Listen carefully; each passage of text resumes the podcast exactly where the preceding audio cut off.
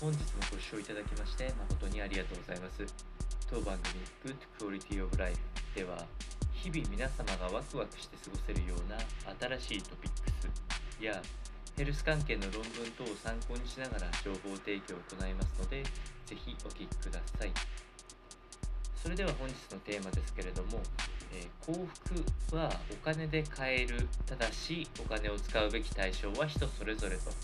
いうことについてご説明をしていきたいと思います。このお話は金融セラピストでいらっしゃるブライアン氏の著書を参考にお伝えをしていきたいと思います。まずこの著書の中で出てくる調査結果といたしましては、えー、年収収入ですねこちらが上昇していくことにつれて幸福感は強まっていくと言われているんですけれども、えー、そこの上昇率が止まりそうな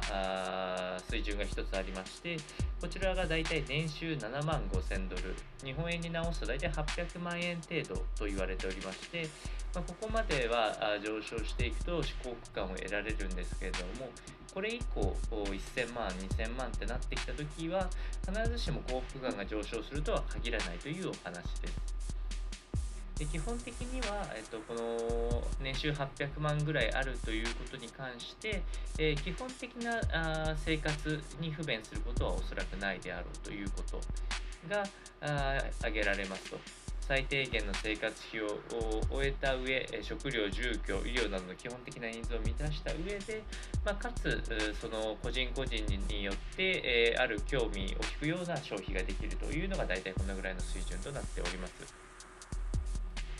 そして、えー、これよりもさらに上に行く年収1000万、2000万っていうところになってくると、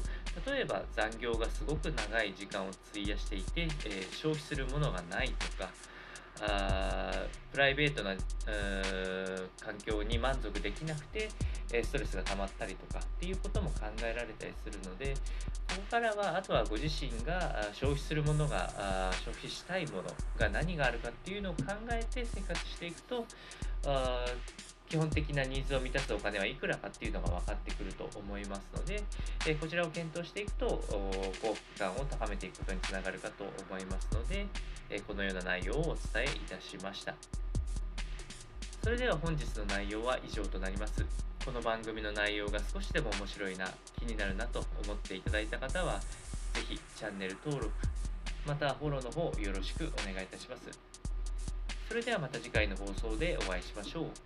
本日もご視聴いただきまして誠にありがとうございました。